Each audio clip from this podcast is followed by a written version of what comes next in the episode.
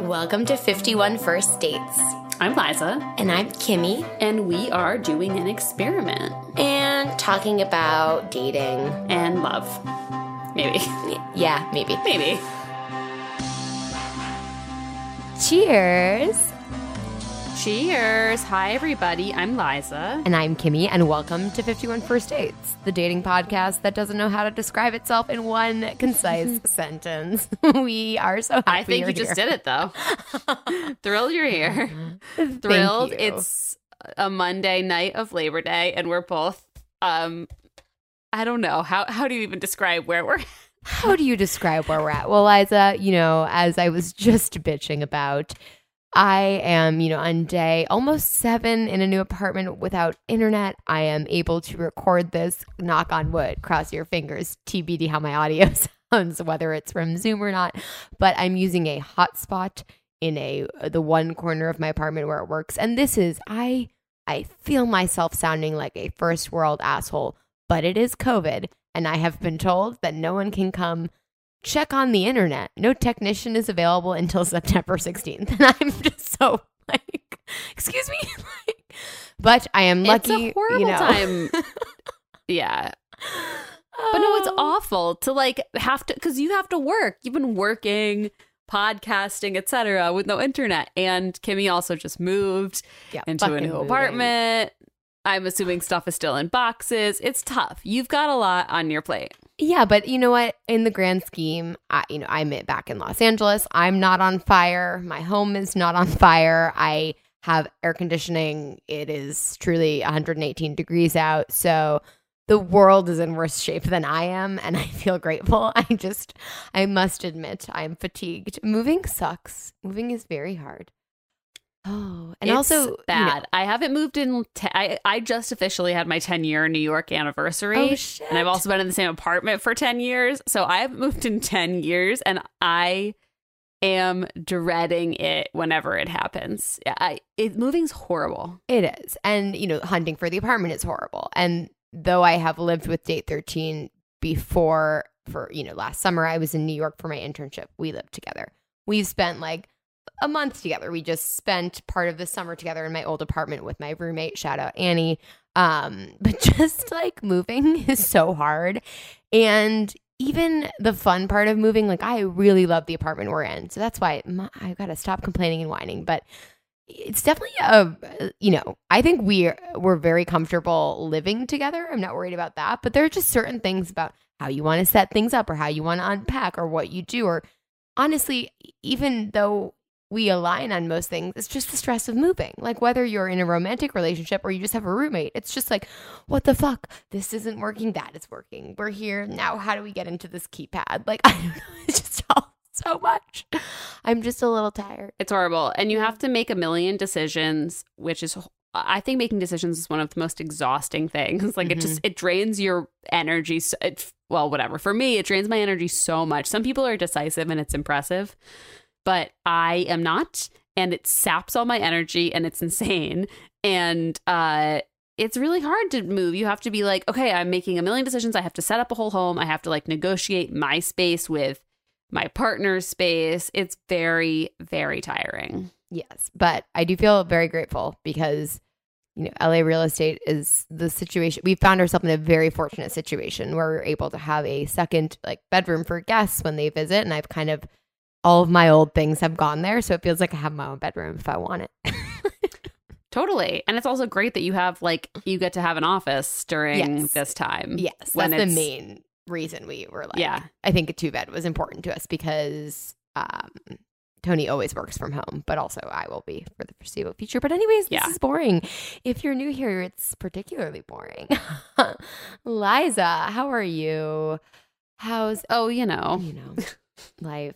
I feel like the Monday, so so this is the Monday of Labor Day weekend. It's Labor Day.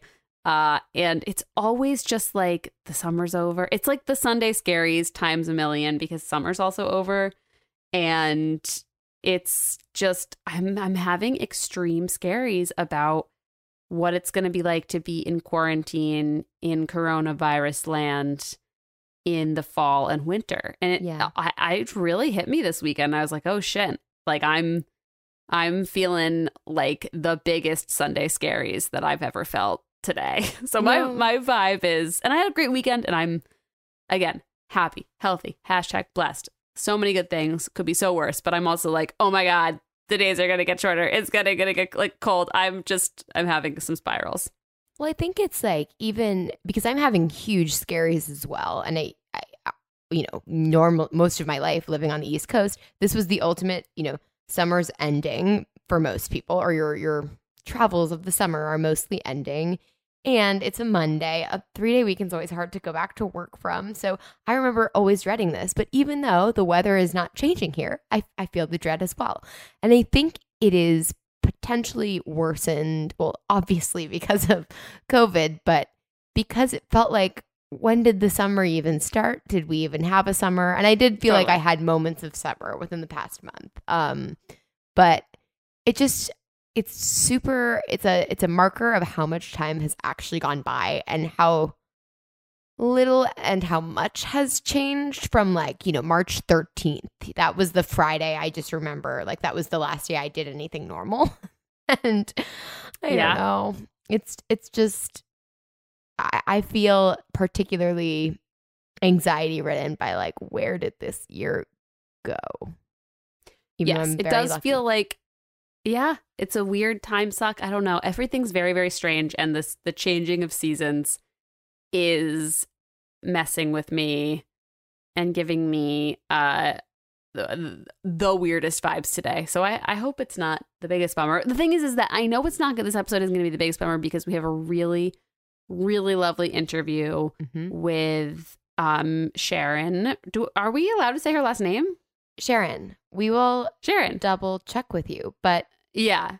She will- didn't say, she didn't no introduce Yes. herself with her last name, so I don't know if it's anonymous. Look, if we are allowed to say her last name, it will be in the show notes. yeah But she is a podcaster and she has a blog called To Be British, To Be Asian.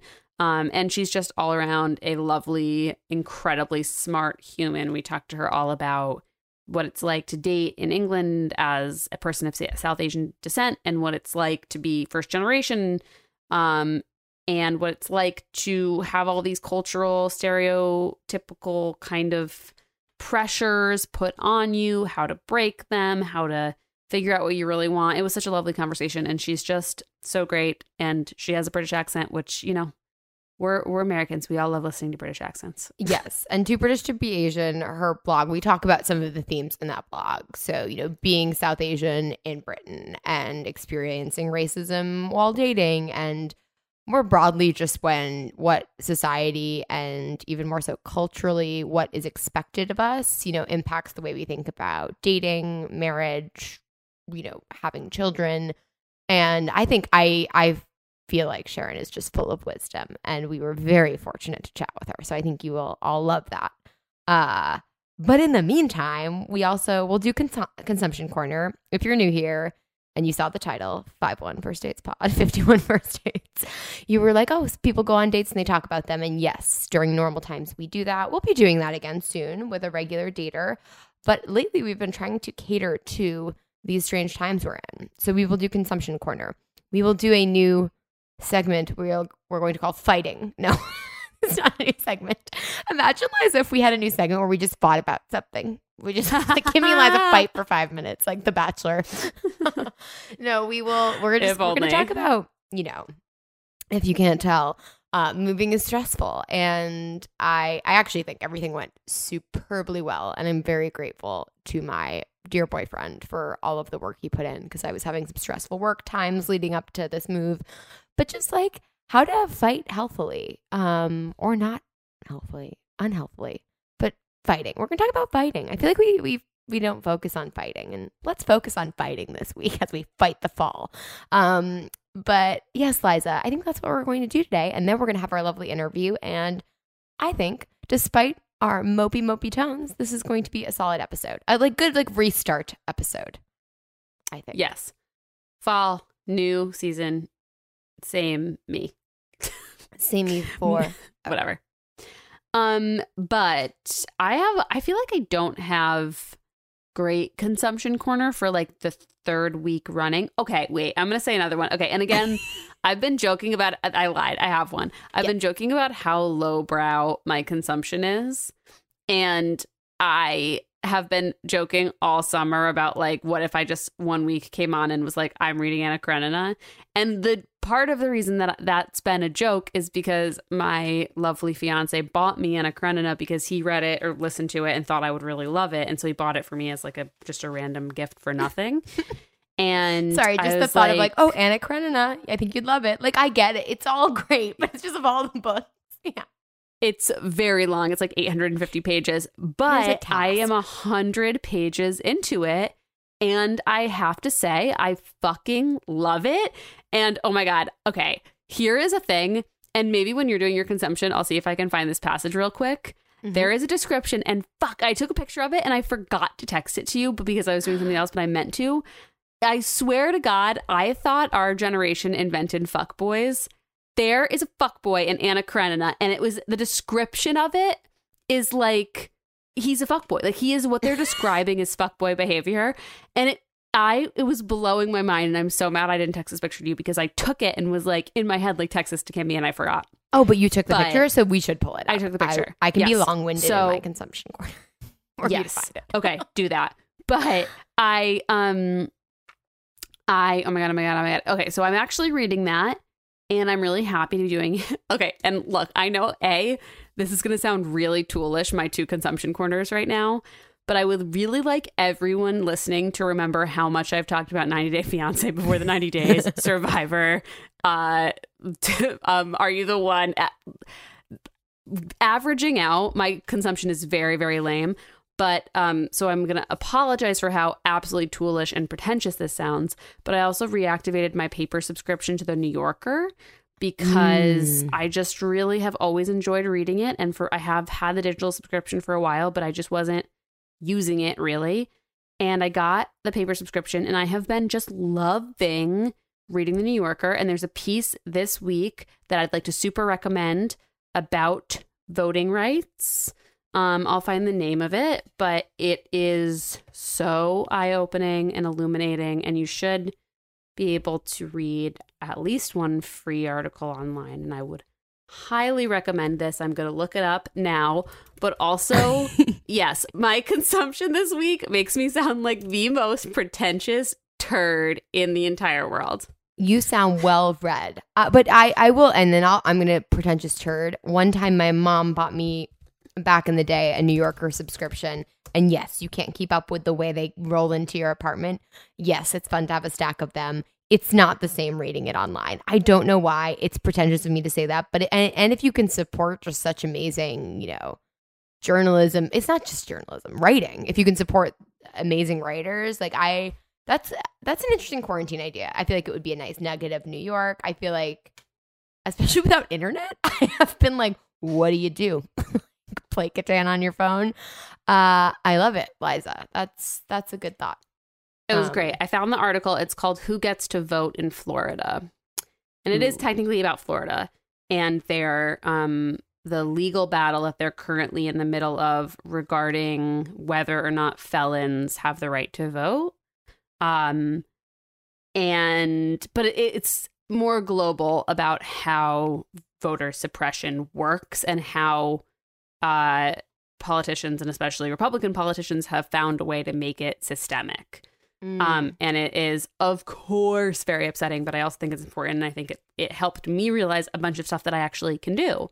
To, I mean, it didn't help me realize that, but as I was reading it, I was, I had a lot of creative ideas of like actionable items I could take to kind of try to Mhm. help, like very specific petitions I could sign. Um, I think donating to Florida bail funds is really, really huge. Uh, and yeah, yeah.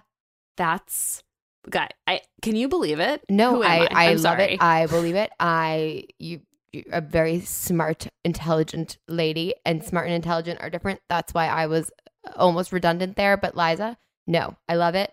I also so I had it was my dad's birthday. Shout out, happy birthday to my dad. I did a little surprise. We did a little surprise Zoom for him with some family. And honestly, I have been so Zoom fatigued, but it was it's it's been a while since I've done one of those Zoom hangs, so it was quite nice. And my whole like dad's side of the family hadn't done it. My aunts and uncles, it was so lovely. But my uncle was like, "You young people need to be a be poll workers. I signed up to do it. You can sign up to do it because you always see those 90 year old ladies who are so nice and helping you, like, go stand over there, vote. But you know who, what those people are at risk. So if you're not at risk, yeah. I need to look into this tomorrow. I've encouraged people, I think, on our Instagram to do it, but then I never encouraged myself hard enough to actually sign up to be a poll worker.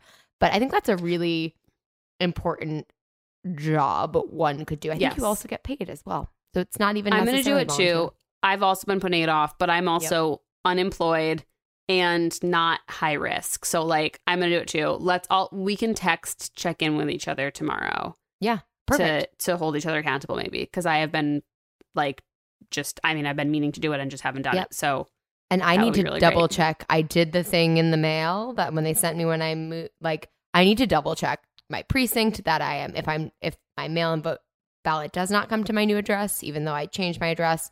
I, there's a lot I need to double check in regards to voting tomorrow, and I'm just gonna be totally yeah. I post a lot of things about that we should all vote, and I need to remember to make sure, without a doubt, I my vote gets in, even though I'm in a blue state, even though I'm in Los Angeles in a blue state. Like it's it if we get pause the podcast and like double check for yourself right now because it will be tomorrow and that's when Liza and I are double checking our own little privileged But Completely. Totally. And a great point. I also live in a solidly blue state. And of course, other people are going to be on the ballot. Lots of people have senators and Congress people on the ballot. Um, but also, something I think is really important is that keeping the popular vote as accurate as possible is really important for reforming our election laws. Like it's la- in our last presidential election, you know, a different Hillary Clinton won by won the popular vote by about 3 million votes. Like we have to keep those numbers accurate if we ever have hope of reforming the electoral college or eliminating it. So even if you live in a blue state, please go vote for the person you want. It's yeah, it's a it's a big deal. You guys know that. And to our international listeners, I'm sorry and also I'm sorry for what America is doing. yeah, we're, we're, we're sorry all around. Um, oh my. Okay. All consumption, you all. Uh, as I was saying, I think we have technical difficulties, so you may be hearing my Zoom audio now, but it's just the day I'm having, you know? Thank you, Liza, for your support. I was talking about Summer's not over. Summer vibes. Nothing matters. Nothing matters. Uh, my consumption corner not super stellar because of the lack of Wi-Fi, but actually it, we figured out this hotspot hack. So one, I was it, it was not my choice, but wait, that's gonna sound terribly. Basically, Tony was playing Michelle Obama's podcast. Not that it's not my choice because I wouldn't want to listen to it. I just hadn't yet out loud. And it was an episode she did with Conan and actually made me think of like us talking about fighting for the theme of this podcast, but just, or conflict in relationships. Gosh, it's not a surprise. I just had not listened to her podcast yet. And I just am obsessed with listening to her. I then I listened to another one of her with her friends. She just had one come out with her and Barack, which I have not listened to yet because the internet wasn't loading it, but man, I don't know, just the wisdom. I feel very lucky. And the ability of that woman to eh, remain so refined and professional. None of these three adjectives, but just so. She is still a first lady, the whole podcast, but she is also so approachable and real and genuine, the whole podcast. Yes. And I feel like that's a really tough Dude, line to walk. Fully. I listened to her book and I was just like, she is talking about going to therapy with her husband, yep. who is president of the United States. And I know that there is, I mean, I, I don't know from experience, but I know from our black guests on this podcast and and friends that there is higher stigma uh, for black people to go to therapy. Like she is so fucking classy and also so open. It's like yep, I, I'm a, I'm yes. so inspired by that combination and her podcast is only on Spotify. And honestly, you know, I just I feel like I just don't listen to my podcast on Spotify yet. I sometimes do. I do on my computer. Um, but just go listen to it. It just I, I, like why is this a surprise? Why haven't I listened to it already? I I just hadn't, and then I was like, holy shit! And her conversation with Conan and in talking about you know how to manage conflict, and they do reference the part in her book where she talks about going to therapy. Um, yeah, just it's really comforting to just remember that everyone has conflict. I mean, she has it's it's the this isn't like a spoiler because it's kind of the clip she uses at the start of the episode before going into the full episode, but she got was engaged to Barack uh, Barack lol President Obama and, threw her engagement ring in the car they were fighting and she was like I'm just very that's how I I reactive. She used other words. I don't want to put go listen to it, but I related to it a lot. I'm like when I fight, I'm reactive. I wouldn't actually be calling off the engagement. I'd probably just be angry and want to throw something. not great, not great, but you know. No, totally. Um, yeah but really recommend that. And then yesterday, and I really want to do this for the Patreon, I had not seen my best friend's wedding in a very long time. And we had our hotspot going, and we were like, we need to watch something. It was so hot in LA. Like, we tried to go outside, and it didn't work. So we crushed that data and we watched um, my best friend's wedding. And I just feel like it would be really fun to dissect in modern times. Yeah, I also have not seen that movie since I was in like probably freshman in high school or something. It's been a super yep. long time. So I remember almost nothing except like a very awkward karaoke scene. Is yeah, that a thing? With Kimmy. Okay. Kimmy. Cameron Diaz is Kimmy in the movie too. So hey, hey. No way. Oh my god, I love that. I love when there's a Kimmy in media. Um I that sounds amazing. I would love to do that. Yeah, that's good so consumption. Interesting. She's like a because Julia Roberts is not a villain. That's the I just it's it's an interesting take on it's not woke at all or whatever. Sorry, can be used better vocabulary. It's not super progressive, but yet it feels very different than a lot of other movies from that era. So I just it would be really fun to rewatch and do for the Patreon. Yeah, that'd be cool. Yeah, I remember being like, "Oh, it's crazy that like Julia Roberts is a complicated female character." I'm not saying like yeah. She's it's a great character full of nuance and layers and realism, but like in rom-coms in the 90s, it was literally like you were like a hot lead romance person. You were like a, a ingenue and that was it. It was like it was mm-hmm. they didn't do complicated. So yeah. Yeah. It's just so I mean, I also love Cameron Diaz. Like just just she when she was cast in the right things, I think she's just great. Um, but yeah, Julia Roberts is just so stunning. It's just, you know, it's not a very evolved consumption corner, but I think it's on Netflix. I think that's yeah, it's on Netflix or Hulu. Um, one of the two websites that was like loading properly. No, uh, just I recommend it, and we should do it for the Patreon. But that is my. I would love to. That is my that is my consumption corner.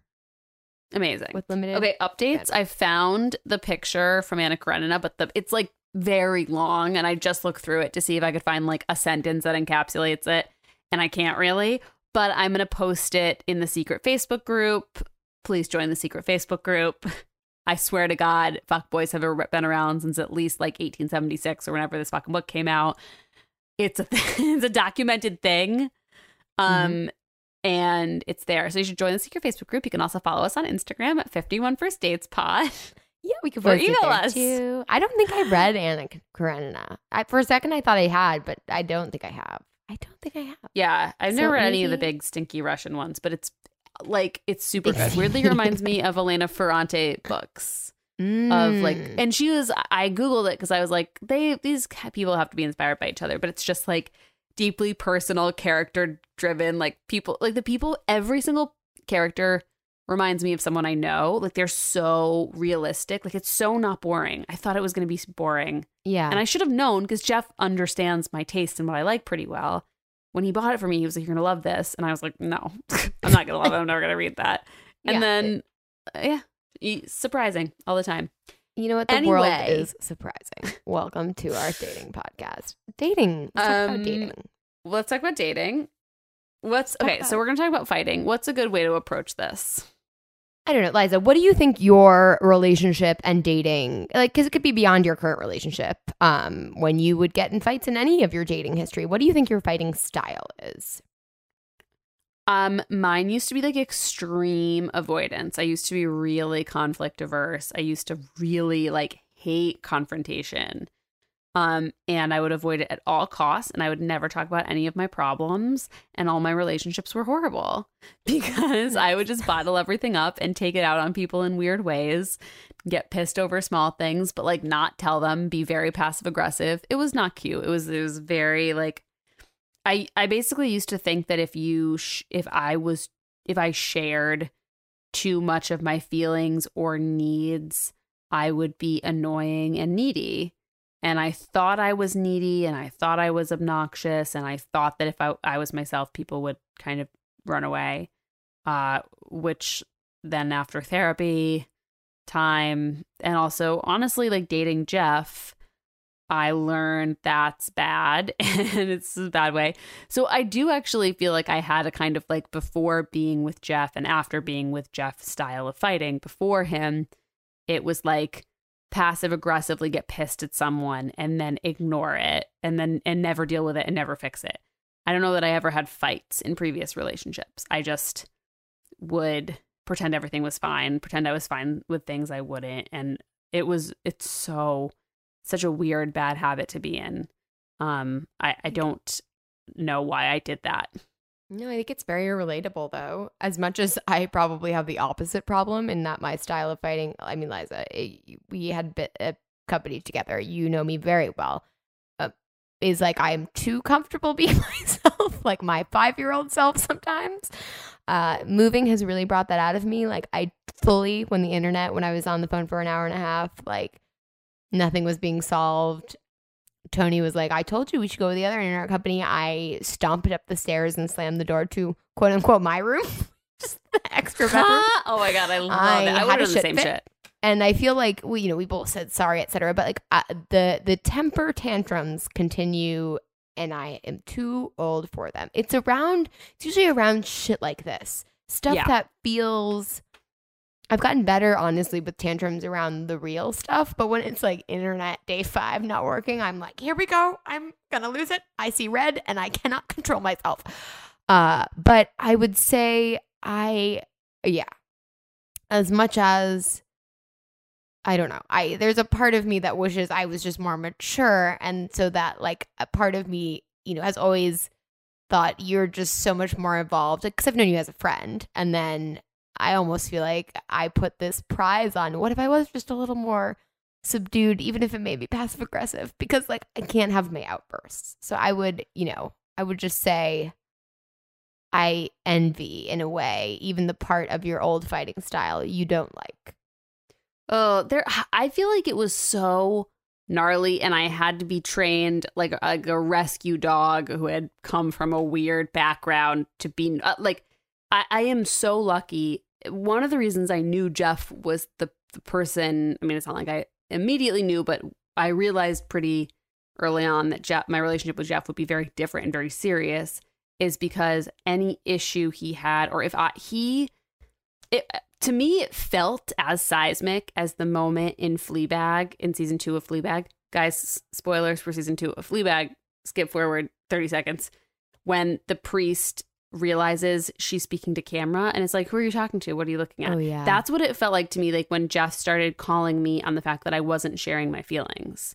He'd yeah. be like i feel like you're not saying what you feel. Like and it wasn't dramatic or whatever. He just came from a f- family of radical honesty and absolutely sharing all your feelings and having it be relatively um not dramatic. I mean, obviously there's some drama when people share feelings all the time, but mm-hmm. I think his family's pretty respectful of each other and non-judgmental and good listeners and it's a little it, uh I think they deal with stuff openly pretty and pretty well. And so for me to just be like, I'm not going to share anything ever, he he would call me out on it. And it felt really huge to me. And slowly over time, he really trained me. I was still like even years into our relationship, would be scared to share how I feel with him, or something would be bothering me and I wouldn't talk to him about it because I didn't want to have it be a thing. And then it would bottle up and I would explode at him about something small. And also, Jeff is far and away, with zero comparison, the most serious relationship I've ever had. So I did learn a lot about just how to be in a relationship with someone through him. Mm-hmm. I had one other boyfriend, but it, it just was not the most mature relationship. So, um, so I think I think that it, it took some like really intense unlearning. Mm-hmm. And now I feel pretty good about the way I fight, except I'm still a huge fucking grudge holder. And this is another thing that, like, I just respect the hell out of with Jeff because we'll have a fight and he will, you know, if it ever gets like heated or like starts to verge on feeling or uh, basically be like on the verge of feeling kind of icky or nasty, mm-hmm. he will stop and like give me a hug and be like, I love you. Let's like, this isn't a thing. Let's figure it out. And I'll be like, fuck you. And like, I want to stay mad. I like want to go to bed mad. Oh I, yeah, me too. me too. Yes, I love fucking holding so on bad. to things, man. Especially when I really think I'm right. I'm like, yes, I will die on this hill about everything, about dishes, about anything. And he's very like, he will just simply not let me. He will not let me go to bed mad, even though usually that makes me more mad at first. And I'm like, you guys don't let me feel my feelings. And over and over and over again, I have learned that he's right. You just have to get, like, holding the grudge does nothing. He's learned he has to leave me be for like 10 minutes. Like, he cannot, he needs to mm-hmm. give me a cool down moment. But, like, that's my next thing I need I would like to work on in my fighting style is like not trying to latch onto the grudge because I I do that a lot. It's so satisfying and it's so fucked up, you know? like I it's interesting hearing you talk about the explosions of anger because I'm almost I you know wasn't being the most articulate, but I think before I was trying to say like I'm almost too comfortable in my relationship now where I'm totally cool being my temper tantrum Kimmy I used to never be in serious relationships, but still be hurt and be bad at communicating. And I would still have these like outbursts because I would, I think earlier in dating, it's really tricky to know when you can, you can't fight in a healthy way. Uh, or uh, that's not true. It's harder to fight in a healthy way in like, I will say half relationships or situationships or early dating because it almost feels unearned. So I would be upset at someone, you know, saying they couldn't hang out at night and me, you know, doing good internet stalking and making it seem like they could hang out, but they were hanging out some, with someone else or elsewhere. I, I would let that build up over time and then it would come out really in like flashes of like angst out of nowhere, just like almost within a conversation, a text conversation, just flipping on a dime, which is unfair. And we've talked about that a million times and it's about communication. But I guess there's this weird divide I see between the phases from the beginning to whatever stage. Like in my case, sometimes, you know, a year in, but still not super serious, uh, where you don't feel like you have the permit, you, you don't, I, I personally didn't feel like I had permission to fight in a way that could suck, but it could also be productive. And then later, when you almost feel like you have too much permission to fight, let's fight it out. But then sometimes I feel like that's not healthy. Like I shouldn't just be so angry. Like I should just let it go. Because I, I feel the same way in that Tony will be the one who always apologizes first, which I really need to work on because I love being right so bad. Well, I think it's also like women hide their feelings a lot. And mm. it can be, uh, this is what you said about like that well we're both saying about the outbursts i think it comes from hiding being trained to hide your feelings. Your feelings are too much. You have to tamp them down. You have to change them. You have to alter them. You have to be in control of them. We're not allowed to be hormonal. Like we're not allowed to be emotional. And i think that like whenever you suppress something it's going to come out in an outburst and this happens to people like i think this happens to people who this happened to me with like dieting and binge eating this has happened mm-hmm. to people yeah. you know people who are trying too hard. Like some people, you know, whatever. Well, we interestingly both share the same eating dis or not the same eating disorder in exactly, but we both, you know, dealt with bulimia, which is a lot about control and not yeah, I guess I don't want but it's interesting that then we see parts even though I think I know that we fight really differently, there are probably parts that are similar and that's an interesting connection that I just I'm having. Yeah, I don't know. It I don't know if it would hold up in court, but I think it's yeah. There's something to me about that like that like constantly trying to modify yourself and then all of a sudden you can't do it anymore. Um and I don't know. I, I think that it's something you said you said something about like fighting being productive. And I feel like that's been the the flip, the switch flip for me in knowing that I have like learned how to fight and share my feelings in a way that's good is like fights to me all of my fights with Jeff feel productive. I don't think we've ever had a fight that I don't feel like when we got out the other side and we we like we always have, like to do like a 360 review on our fight after the fight. Like A as the fight's ramping down, yeah, we like to do a postmortem. We're like, okay, what was that really about? Like, are we good? Do we figure it out? Do you feel okay? Do I feel okay? Is everything worked out? Like we always we always do a 360, just try to close the book and put it on the shelf. Honestly, you guys should start a startup. That sounds like some shit I would pay for uh, to Well, learn how to do. this is what happens when you're a Gemini who's dating a Gemini. We're both Geminis. I, I know. Okay, look, if you don't believe in astrology, I- like kind of me too. But I, I do think that the reason Jeff and I get along so well is we both really like to talk. I mean, like we like to talk and we like to talk about our emotions and we like to process stuff in conversation. We like to process stuff together. So like when you put us both together, it's like okay, how long you got? This conversation's going to go for a while, and it's really going to get down to the nitty gritty. So we'll have a two hour fight and then deconstruct it for an hour and then, you know, ramp down and watch our TV or whatever. But I think that like it always feels like we're working together, or not always, but since I learned how to fight a little bit better, it mostly feels like we are working together towards some kind of common goal, which is like dealing with an issue. And a thing that I absolutely realized I had to start doing was like saying I was wrong about something or conceding some point, even if in my head I kind of don't believe it. Just like conceding something small in the interest of conceding something. And I, it's, I hate doing it so much. I hate admitting I'm wrong. I'm so fucking stubborn. But it's like, it's so important. Even just saying it right now, I'm eye rolling because I'm like, I, I- hate this. I never want to do it again. No, but even like throwing in an "I'm sorry" when you're still kind of like in the anger. Well, I'm sorry, but like like that sounds insane Yeah. because I'm sure it's also an unhealthy.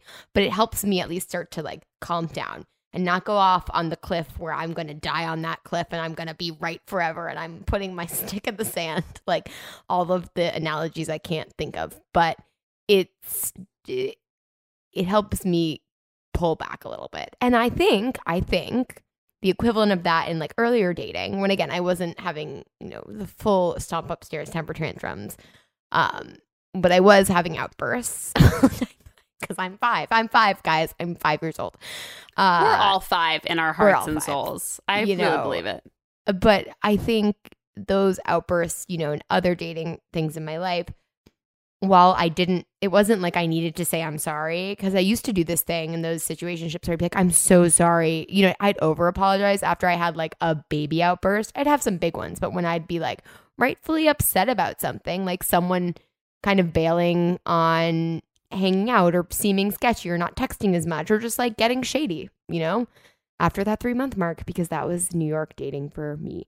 Uh, but I think I'm sort of losing my train of thought. I apologize. No, I think basically the equivalent of that, like what I now do when I start to say, like, well, I'm sorry, but, and until I can actually get to, I'm sorry. I used to, you know, just do this overcorrection and apologizing. But I think earlier in dating, what I wish I would have done is start to say, like, actually, this is how I feel, or this is why I think I reacted that way, or just literally communicate, like take baby steps to Yeah. communicating. This is very roundabout way of saying, right now I'm taking baby steps to fighting better, like, or just admitting I'm wrong more. Like, Liza, when you said that, that really resonates with me, saying, okay, I might be wrong.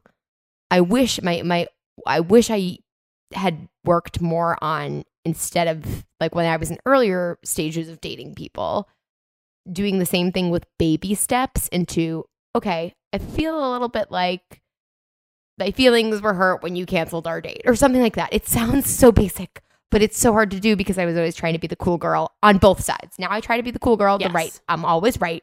And before it was the cool girl who doesn't care. I don't, they just feel similar somehow because they feel like, No, but I think it's so much growth. I don't know. I also think that earlier in the in the more situationships, the way you're you're saying that basically you would, um, you would over apologize, like get into these places where you like wouldn't say anything and then you'd have an outburst. Like I think the over apologizing is another like way of modifying your feelings and not actually saying how Yes. you feel.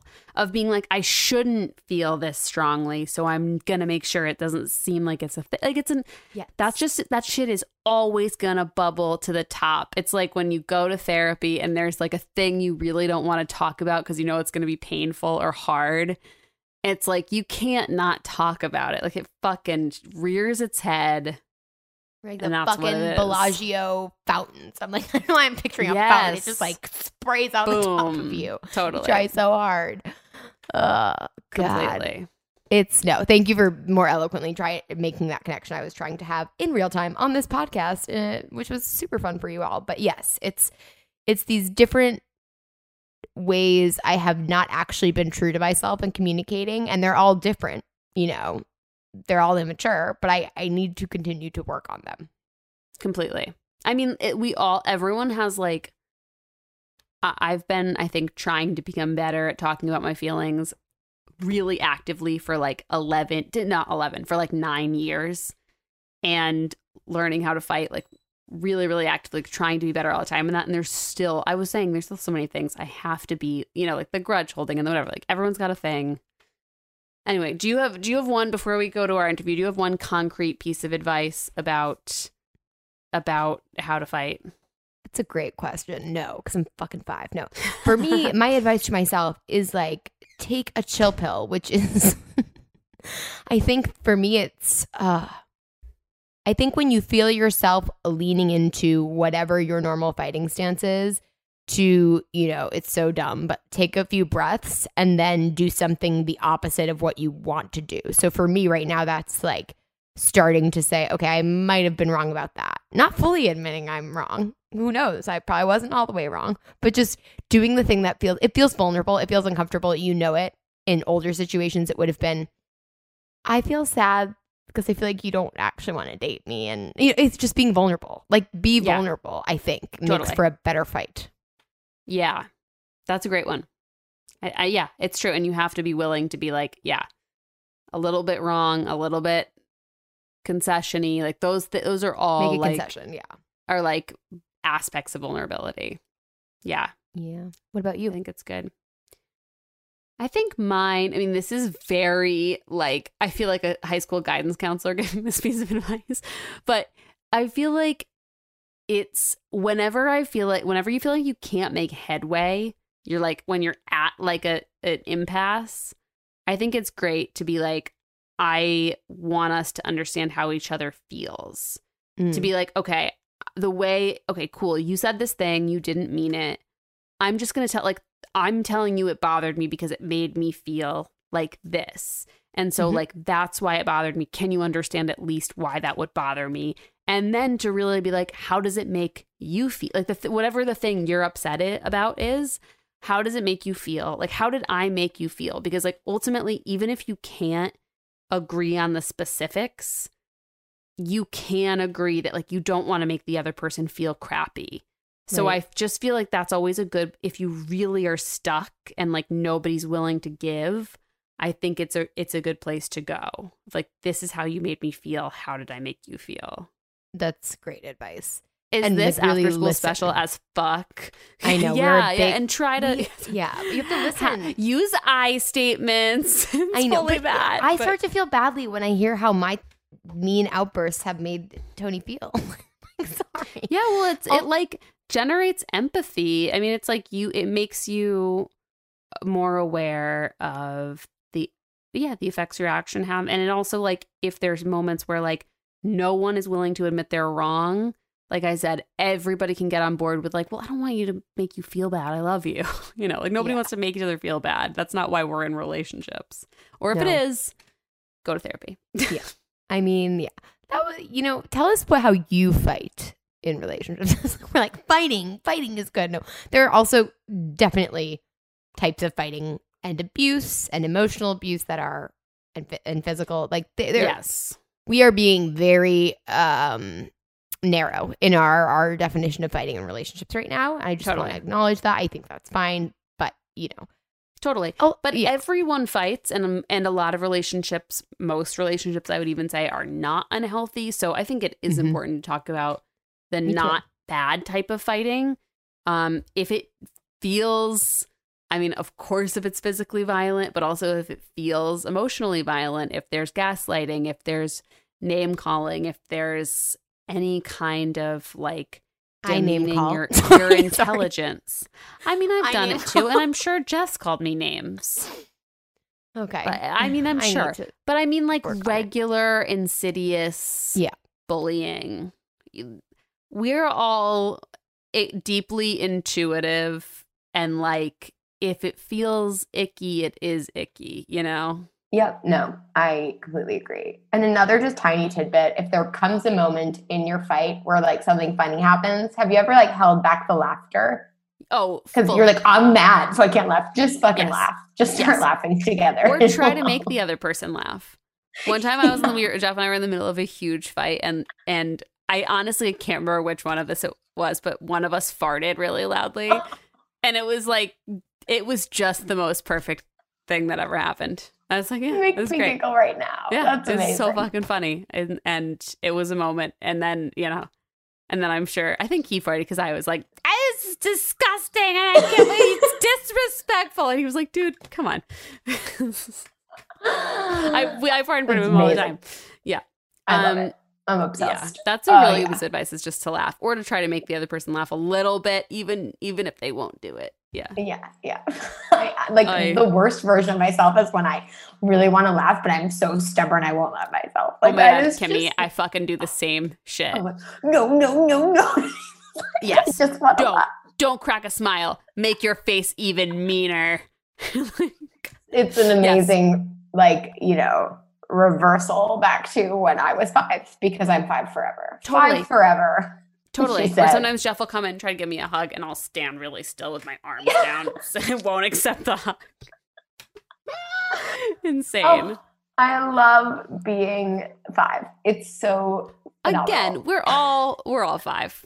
We are. We are. It's We're true. all we all want I to be right. We all want to be yes. Uh, know, yes. not that that's a model. Okay, not. But anyway, Be better yes. than that, and you'll probably be fine. And then your partner will want to hold your hand. Shout out Melania. Anyway, Oh yeah. Okay, guys, Well, we're gonna have a super quick ad break, and we're gonna be back with our interview with Sharon. Um, and we hope you check out her stuff, which is linked below, and we hope you enjoy. Okay, and now we are joined by Sharon. She is from London. She runs the blog Too British to Be Asian. She's a podcaster and a YouTuber. Wow, that was official. Sharon, thank you for being here. Guys, I love being here. I think you guys are wonderful and I love it. I love listening to your podcast because it's not just about dating, it's about so many different issues that overlap with dating. Um, so thank you so much. I'm honored to be here. Oh, thank you. That was very We're kind. so thrilled to have you. I mean, I feel like you have been just doling out compliments, and it's truly like I a balm to my soul. Thank you so much. We're so thrilled to have No. you. We love what you're doing, um, and we're psyched to talk about all things All dating, things. England, Yeah, all things being dating. Asian in England, etc. Yeah. Um, but before we get started, we always ask everybody: Do you have a worst first date story? Um, I've been quite lucky with first dates. I have had issues when I've been out though. So like one I'll tell you about one particular one I had. It's still ingrained in my mind. I still sort of I I, I sort of reflect on it as well when I uh, think about it and I think did that actually happen um so I remember um being on a night out it's actually hen weekend um in the UK it was something like three o'clock in the morning I was tired. I'd got drunk. I'd got merry, got drunk, and now I'd actually sobered myself up and I was still drinking. And uh, I was in a bar, and I swear to God, like a Ryan Gos, a young Ryan Gosling, that's how I'd compare him to, was looking at me. And I was like, and me being me, automatically I actually looked behind me as if to think, what's he looking at? You know, what's going on behind me? Anyway, he started stepping towards me and I was leaning towards the bar. And you know that feeling at the end of the night where you're just tired, your feet are hurting, and inside your heels, you're just trying to flatten your feet yes. to sort of like just try and like massage them somehow, just to, just so you can get to, back to the hotel um, in one piece. Because once the shoes are off, they're off, and uh, that's what I was trying to do, like leaning against the bar with my, with my elbow. Um, and literally, he was coming towards me, coming towards me, and while he was coming, it's like towards me, he came quite close to me. I edged to the side of the bar, thinking like, you know, I'll move for you. and he actually said hi, and you know, he introduced himself. It was really great. You know, I was shocked, but the the conversation was flowing. I was single and um, really happy. I was having this conversation with this really cute Ryan Gosling guy. And um, we exchanged numbers. Again, really happy about this. Exchange numbers even gave me my email address. I really wanted this guy to contact me. I just wanted to show him off, and um, he really gave me some confidence in that in in that meeting. And and this guy was white. Um, I didn't think anything of that. I've dated white guys before, um, so literally, I had his phone. I was placing my phone in his hand, and he was like, "I'm so pleased." I've always wanted to date an Indian girl. You guys are so exotic. Oh my god! Like, and I literally, and the point is, he was trying to compliment me. This this was like the most conflicting thing. He was trying to con, like you know compliment me, thinking that what he said was so good, like and so you know it was it was supposed to melt my heart, and I literally died. My soul shut down. My heart broke into a thousand pieces because I really had a good feeling about this guy. And and unfortunately, and unfortunately, it's, that's not the only story that you know people have um, when it comes to sort of like this sort of stereotype on what like being Indian is and dating and sort of meeting people. This sort of and it doesn't help with like TV when you watch TV and there's a lot of like beautiful Indian siren goddesses, you know, walking around, um, all very, you know, light skinned, very, very stereotypical. And, you know, that's just not me. Um, I blame the Kama Sutra. That fucked it for us completely. Absolutely fucks it for us. Um, you know, like we were supposed to be these experts in sex and positions, and that's not, you know. And um, yeah, so that that was a bit of a horror horror moment for me. Ugh, that's awful. So, uh, that's horrible. It really is. it always shocks me. Like we we hear we hear this time and time again from guests who are who are people of color that like people just feel okay saying the most crazy shit. And yeah. I, it's always like what what in your head yeah. Who told you that was uh, okay? yeah am i a tick box? Is that what this is? Is that are you like you know are you just ticking a box that you know you've been with indigo am i not you know we've we've just had like a, a 10 15 minute conversation. Was there anything there that you connected with? You know like i mean and this is the thing about dating. It's it's such a different world. I mean you know, uh, my friends, I, I the the guy I'm with at the moment, you know, we met normally in a bar, and people go, "You met normally? Like you actually met normal circumstances?" I'm like, "Yeah," but I've got friends that are finding it such a struggle dating at the moment. You know, um, these sort of issues with like, um, you know, looking at a picture and judging like yeah. a, a scenario, a life in a picture you know a picture that can be photoshopped a picture that can be you know sort of like changed. Um, you know you, you, you can get rid of your double chin you can get rid of wrinkles. Um, gone are the days where you you know you go out meet a person and the, and you feel that the chemistry is there. You know it's just so impersonal now. Yeah. Yeah. I also think with apps you know i mean this ryan gosling like knockoff was emboldened enough to be racist to you in real life. But I yeah. think that the apps also, at least here in the US, we hear so often. And, you know, we, I think, are trying to bring more light to this because it was easy for us as white women to kind of ignore how much racism is actually on the apps. Um, well, I, I don't actually think you was maybe ignoring it. I think if you've never experienced it, and this is this is like like this is my sort of conflict with it you know and i and i talk to my partner about this as well you know like about dating and stuff like what he's what he doesn't see like it, it won't be obvious to you. Mm-hmm. Um, so I, I kind of feel we, we sort of have to be a bit open minded. People of color, I'm talking about, have to be a bit a bit of minded. Yes, you know, it's about opening discussions about these sort of scenarios and um, etiquette, maybe, and like respectfulness. But if you've never experienced it, how would you recognize it? Well, I feel like that's generous to us. Um, but I, I do also hear you. And it's just, I feel like, I mean, I'm curious. So do you, I feel like in the US, dating apps have like really extra emboldened racism and even kind of, you know, smaller microaggressions um, for people who probably don't consider themselves racists. Um, do you feel mm-hmm. like that dynamic is particularly present in app culture as well in London? Um, I know I don't have you ever been on the apps in the US? I'm just curious if you not, not, no, definitely been on the apps, but like I mean, my friends, bless her, you know, like um one of my really good friends and she's going for a woman of colour. Um so she's she's going through these apps and stuff. Mm-hmm. And she does tell me this like it's it's a constant, you know, it, it's hard work being on these apps. Mm-hmm. It's not just like you've met someone in a bar and you've exchanged numbers and there's sort of a connection there, so you're messaging. You know, there's, and this is what I've said to her people have their own rules on dating. What will be good for you isn't good for someone else. No one's singing to the same hymn sheet.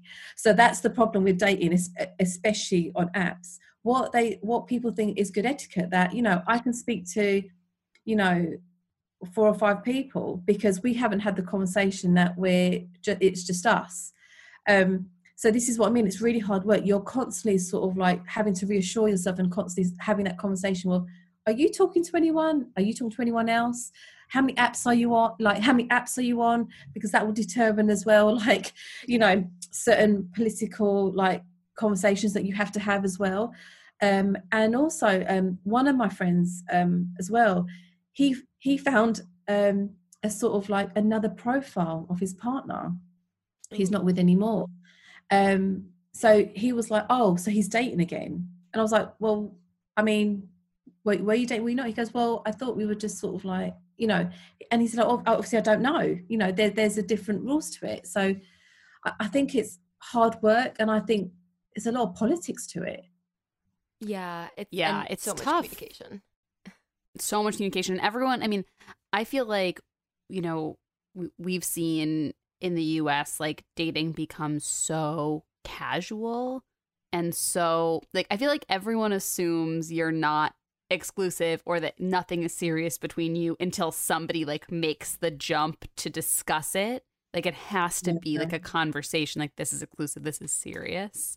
Yeah. and that's leads to so many people being kind of like hurt in the interim like uh, you know there's this like desire to just kind of abdicate responsibility for the other person's feelings because no one's made anything um explicit and like yeah. i hate i hate that and i've yeah. yeah. and i think i think that's the impersonal bit isn't it i mean like uh, it never used to be like that it used to be your you know you meet someone you go like i mean especially when i was um, with my partner when we met it was like it, it was a bit casual I, am not gonna lie it, it, was a little bit but i mean very quickly it got to the stage of like you know um i if if if i was talking to anyone else or if he was talking to else i would feel that as a betrayal mm-hmm. absolute betrayal you know like it, you know it shouldn't have to be me to, like asking the question you should actually be mindful and respectful to actually say oh just to yeah let you know you know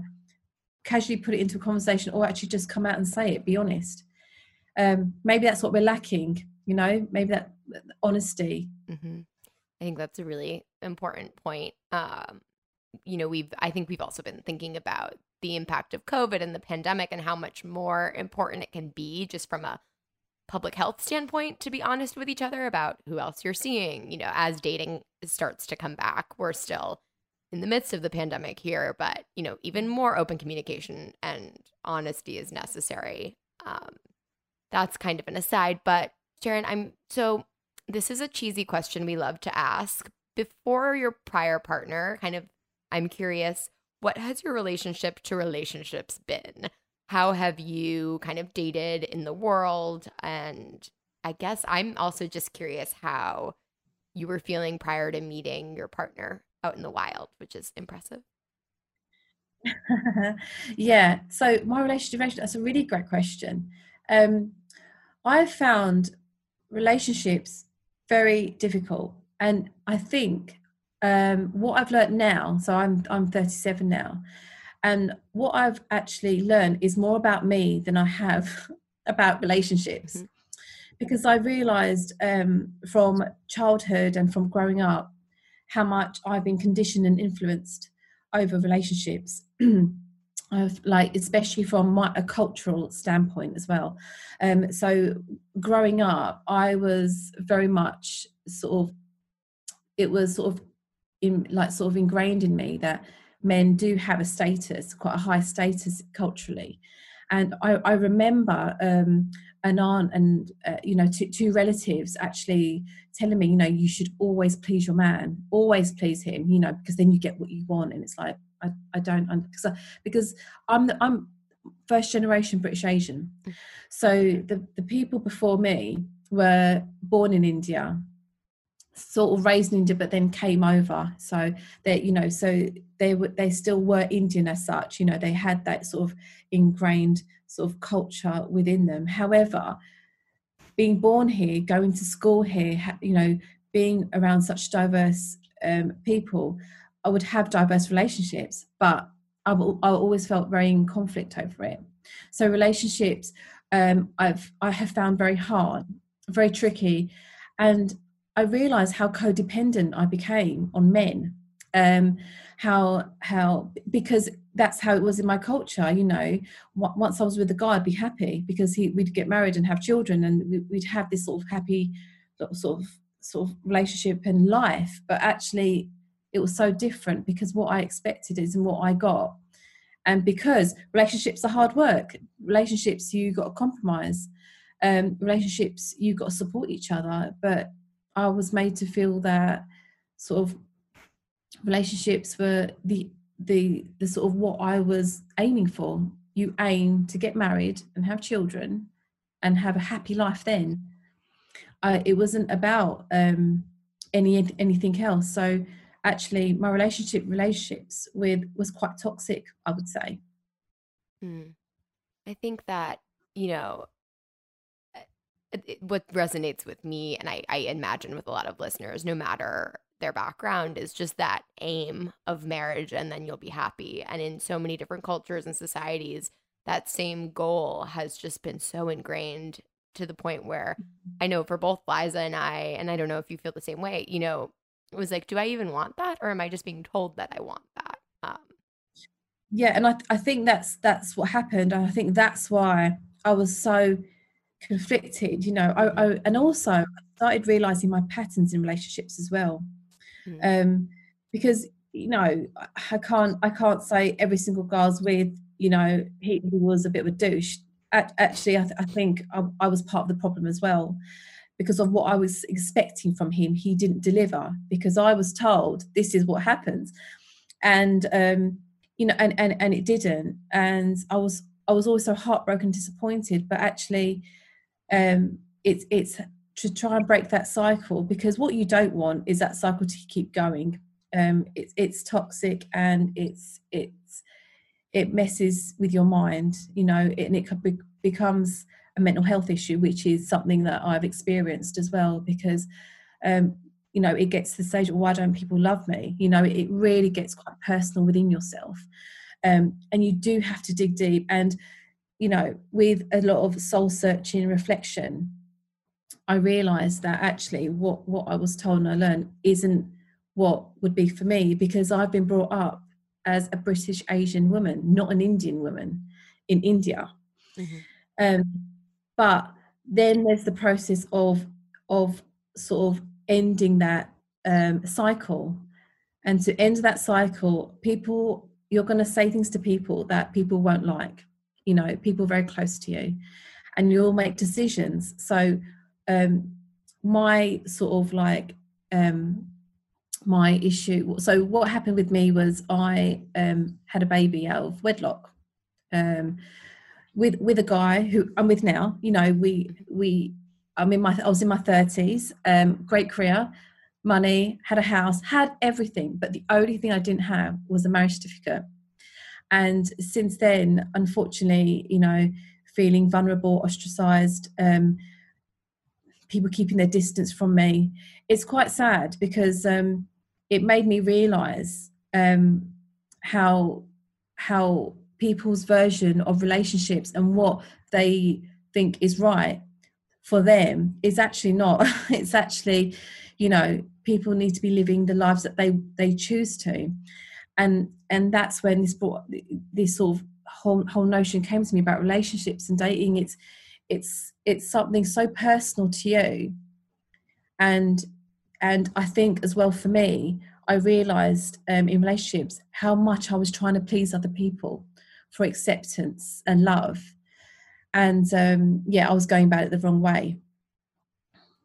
Yeah, and it's wild. I mean, we all every everyone reconciles with like a generational difference between them and mm-hmm. their parents, but the the double whammy of like a generational and a cultural mm. rift. You know, you got your your family moved yeah. like across the world into a very different culture and now you have to you know we all have the thing where we like i felt this from my parents who are very like liberal mellow american humans and have been you know a, here a couple generations and whatever like i still feel marriage pressure from them and they're my mom's like they're hippies it's so chill but but it's very ingrained in them generationally but mm. i i think that like the i can't imagine the many layers of pressure you felt from yeah both of those things being really you know you being in a different world from your parents in so many ways mm.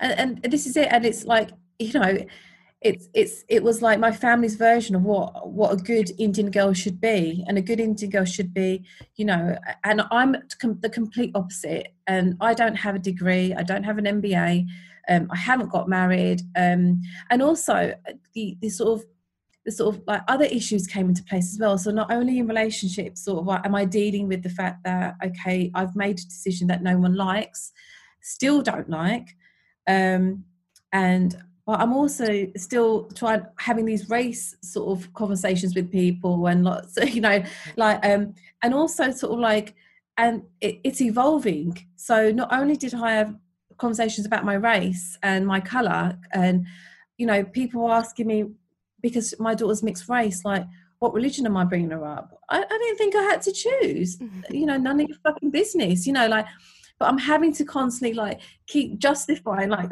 all these conversations you know why are we justifying who we're dating why are we justifying you know our responses to it and our decisions to it you know and it's a constant battle it really is yeah, it yeah. sounds exhausting. Um, you know, but I must say, I just you're so open, even in speaking to us, but what you do with your blog, I just I think that's really powerful that you've taken something incredibly unfair and exhausting and all these justifications. And you know even just sharing with us right now it's um i really appreciate it. So thank you. Um oh, thank you. yeah. Thank you for the platform because you know the, the reason why as well my blog came out you know people tell me who my audience is. And it's and it's it's me as a child you know mm-hmm. it's you know the information i wanted to know as a child you know growing up i never felt there's anyone around like me i always felt quite different because i had to be i was born very differently to the generation before me you know i was born into a very diverse country um very very white um, a Christian country. You know that that's the, the country I've been born into. Going to school, going to work. Um, yeah. So I and suddenly, but the sort of like the generations, like even people like my generation, but are older than me, even their, you know, even the way they sort of hand, you know, talk about dating and love and their life, it's quite outdated. I feel like they're just regurgitating what their parents have said. Mm-hmm. There was no one like me um, sort of talking about stigma, talking about taboo, talking about interracial relationships and sex, and you know issues of fertility, um, the, you know um, race, um, you know things that I I really wanted to know about and wanted to seek other people's opinions on. So that that's where it's all come to. So you know and and that's where it was born and that's why it's so great you know sort of like teaming up with you guys and talking to sort of other uh, other sort of platforms because you know it's something that you guys may not have or even considered or know about or or even your audience you know maybe they didn't think about sort of like um sort of different issues that are going around for different people. Yeah. No i think this again you know has been a year of realizing how many you know issues for other people i just don't think about as a white woman and yeah. i think it's extremely important for us to like again, hearing your personal story, your personal experience, that awful date, it's really, I feel like this is the way we move the world forward, like really sharing vulnerable mm-hmm. personal experiences. This is like a weird woo woo moment for me, but I'm just, it's so impactful versus just kind of reading an article about something. So I do think, you know, thank you again for sharing with us, but also mm-hmm. just putting, putting things out there. I'm sure you're impacting a lot of young women or just young people um, who wish, who maybe you know, wish they had kind of a big sister or someone to tell them these things who don't. So Thank you. Uh, I know I'm always so jealous of Gen Z, you know, like the kids growing up today. You're, you know, your daughter. It's like it's oh, they're no. going to grow up with so much access uh, and that's why Gen Z is the greatest. but also it's like, you know, it's amazing that there's people like you out there making the content. It's it's really like such a such a powerful thing. Thank you. What do you um what do you feel is like you were talking about the blog being like the audience the, the audience for the blog being your younger self, yourself as a child. What's the biggest takeaway? Like what's the biggest thing you wish you could impart to the kids today slash your younger self? You must, must, must open discussions up.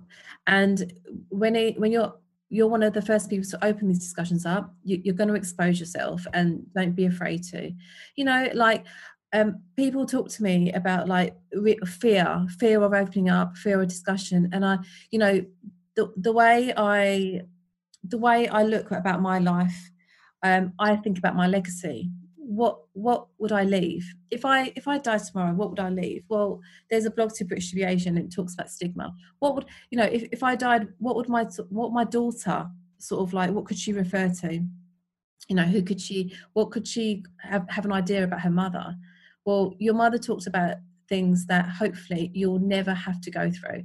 And unfortunately, the generation before you had to go through it. You know, like things like me, like talking about race, talking about, you know, what how a man or woman or whoever you choose to love you know how they should be respecting you and actually not um you know one person in a relationship having a status over another you know. Um so opening discussions up communication is so so important. Although we have so many so much technology now, but we have also so many devices that we can connect with people, and that's so important. And I think as well, when you talk about COVID 19, um, people really I mean, I, I went through a huge process on COVID 19, like massively mental health anxiety issues, um, which, you know, I, I, I, said I've done a lot of radio here and I've been really open about how actually I don't think my daughter's really been affected. Actually, it's been me. Um, um, but I would say one of the amazing, amazing, and you know, for example, I lost my job through the pandemic. like, you know, so much. I suddenly became a full time mum. I lo- I've lost my job, and I felt like a bit, I lost a bit of my identity. Um, you know, how as as a mum, you know, how can I sort of teach my child that she needs to be sort of, you know, being independent? Yet I'm at home, like, mm. you know, um, at a loss really. Um, but one of the most amazing, amazing things, like, you know, I set my podcast in COVID 19, I set my YouTube channel in COVID 19.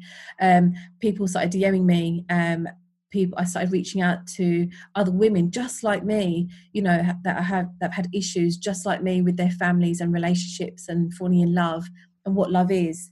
Um, so, you know, for me, it's actually been quite a quite amazing, quite sort of like inspirational actually um, now we're sort of i'm hoping we're coming sort of to the end of the sort of pandemic. Maybe we're not maybe going back into another one. Um, but actually there's been so much positivity by talking to other women talking to other platforms and sort of teaming up and sort of opening up discussions on like for example abortion. Um, i've been talking um, a lot about abortion with um, other women and and how much abortion, how sorry, and um, how many married women have abortions, which I didn't know about. You know, I just thought abortion was, you know, you're underage, and but no, it's not at all. How husbands have forced their wives to have abortions.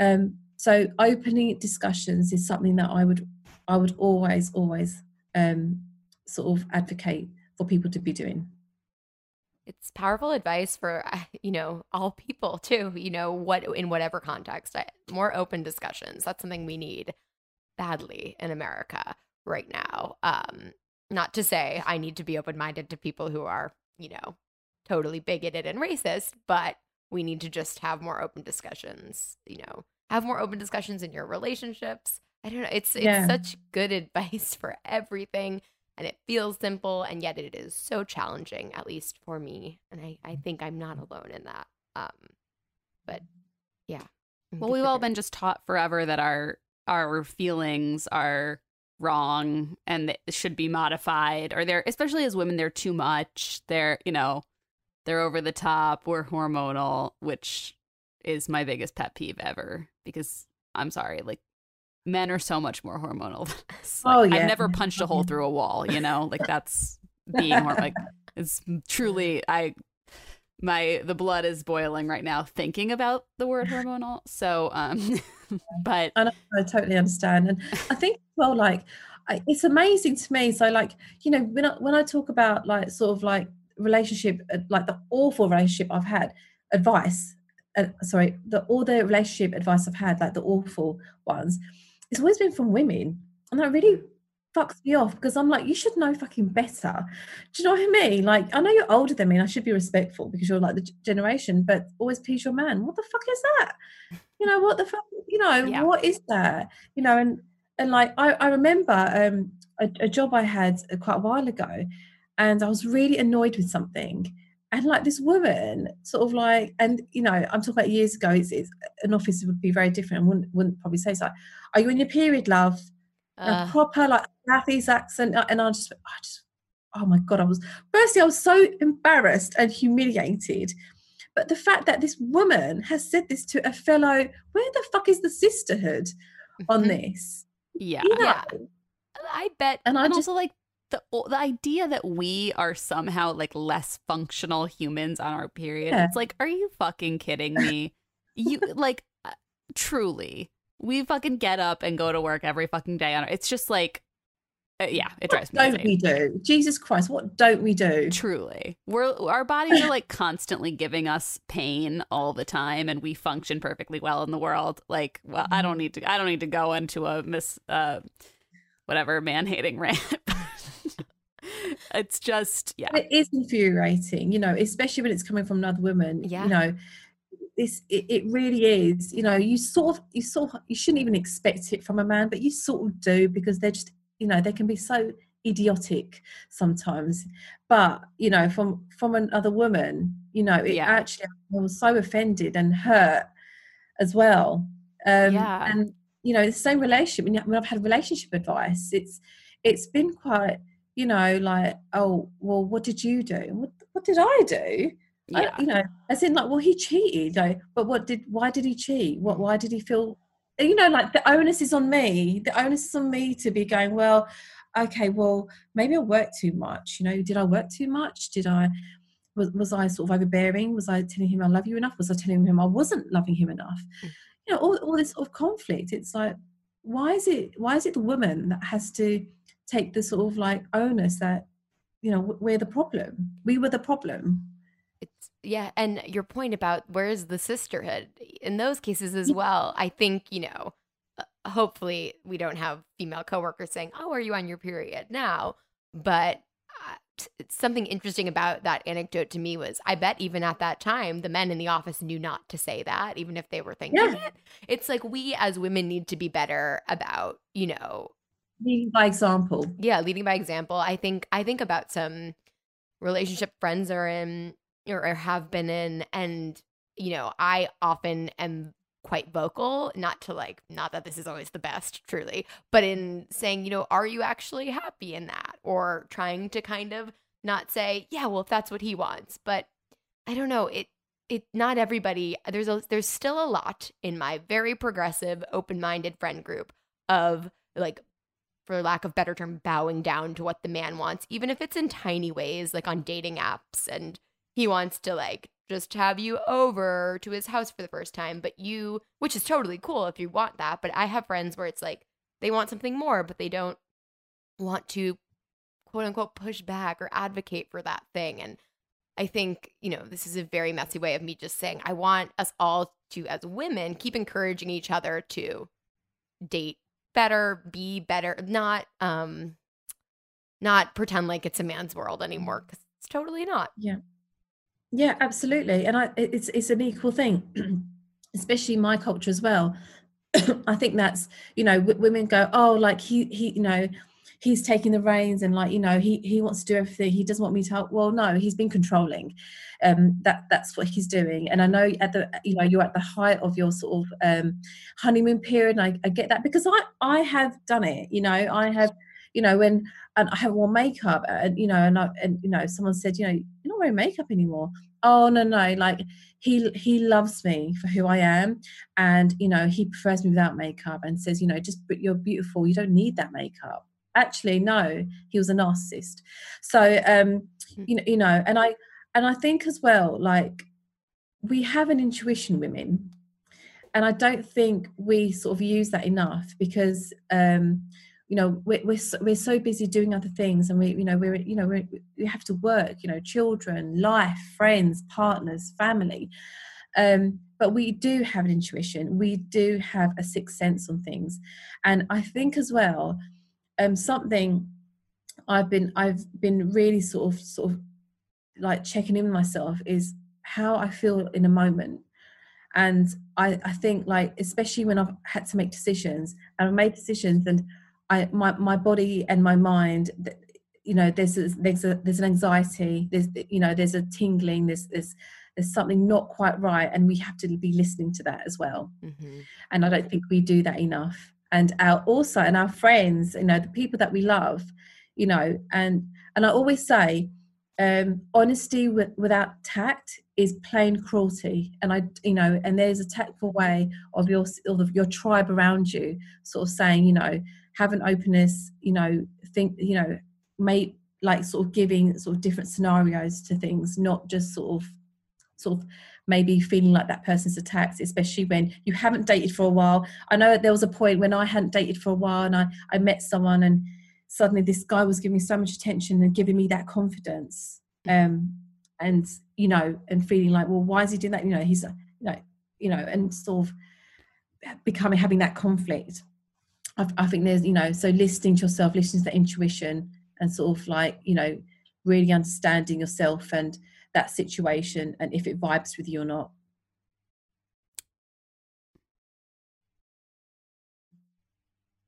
Yeah.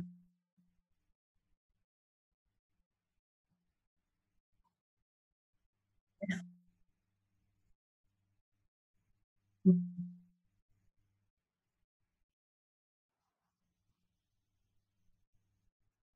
Mm. Yeah. Totally. Mm-hmm. And I think another thing, yeah, another thing you said, Sharon, that that resonated with me is just always going back to like, am I happy? You know, I feel yeah. like I see so many people still justifying the hell out of all of this shit in their relationships.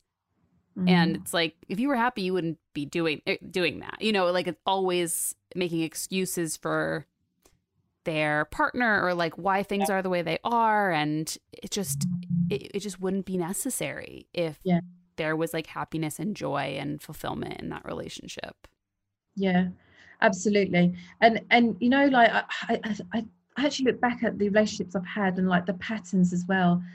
And you know i i thought arguing arguing was normal because actually i grew up in a household where I, we joked about arguing like oh it's just how we communicate you know? And so again i'm, I'm trying to pass the bucket. I, i'm not i'm just i'm sort of trying to example how how something has been conditioned in my mind thinking it's okay and this is where i come back to people have their own rules singing to the singing, singing to a different hymn sheet uh, i was conditioned that arguing is, is okay because all my family argue, the generations before me.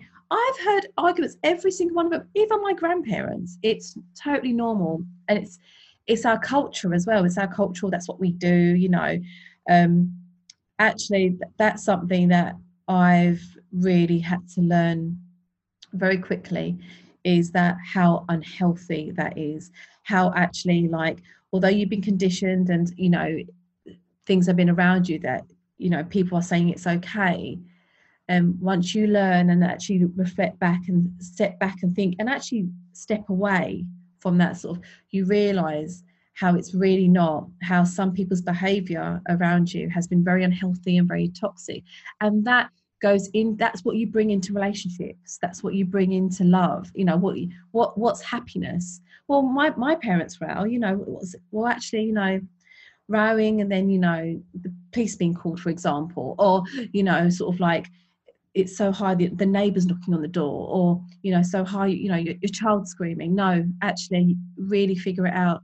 So really think so and um, really think about sort of what happiness is for you. Because happiness now for me is you know we do have disagreements me and my partner but the argument that the arguments that i had growing up what i'm used to culturally is nothing what I what I have now. And I'm so happy and I'm so content but that comes with hard work. Hard work on myself as well as my partner um, and growing together as well. Yeah I mean oh I your wisdom and just perspective is like helping me think about my life and happiness in different ways this morning too so thank you. Oh, or this morning for me. Um, thank, thank you, you. also for you know with quite a big time difference hopping on with us. Um, no, it's great, mate. If it was like three o'clock in the morning, I would have been here. You know, you you girls oh. are awesome. you really are, and I love it. And yeah, I I love. I've been listening to your podcast, you know, and and it's really important. What what you're doing is so important, and you know, and it's worthwhile. And and I think that comes with authenticity of it being personal, and it has to be personal. You can't you can't make this stuff up because people aren't your audience aren't silly you know and they're vibing with you because you know you're having discussions that they're thinking about and they want to know you know I, I have listened to your podcast and you answer the questions that your your sort of fans um, ask you. And you know because they're listening and you know you're sort of part of your wisdom onto them. So it's it's really important and thank you so much for having me on. Thank you thank so much you so where, much. where can everybody find you um to you know, find your blog, follow you. Oh yeah, so um, I'm on Instagram, Too British to Be Asian, and for my Instagram, I have a link tree. So like everything's on there. My podcasts are on there mm-hmm. um, as well. And I would love you guys to come on as well. That would be awesome. You know, yeah. it would be really great, and to get that sort of um, sort of like different perspective and what you see in you, you, know your experiences on dating as well. So that would yeah, be we'd love to. Thank Anytime. you. Yeah, that would be great yeah, this was wonderful. Sharon, thank you so much again. And I'm going to link everything that Sharon mentioned below so you can find it in the show notes. Thank you guys so much for listening. Sharon, thank you so much for joining us.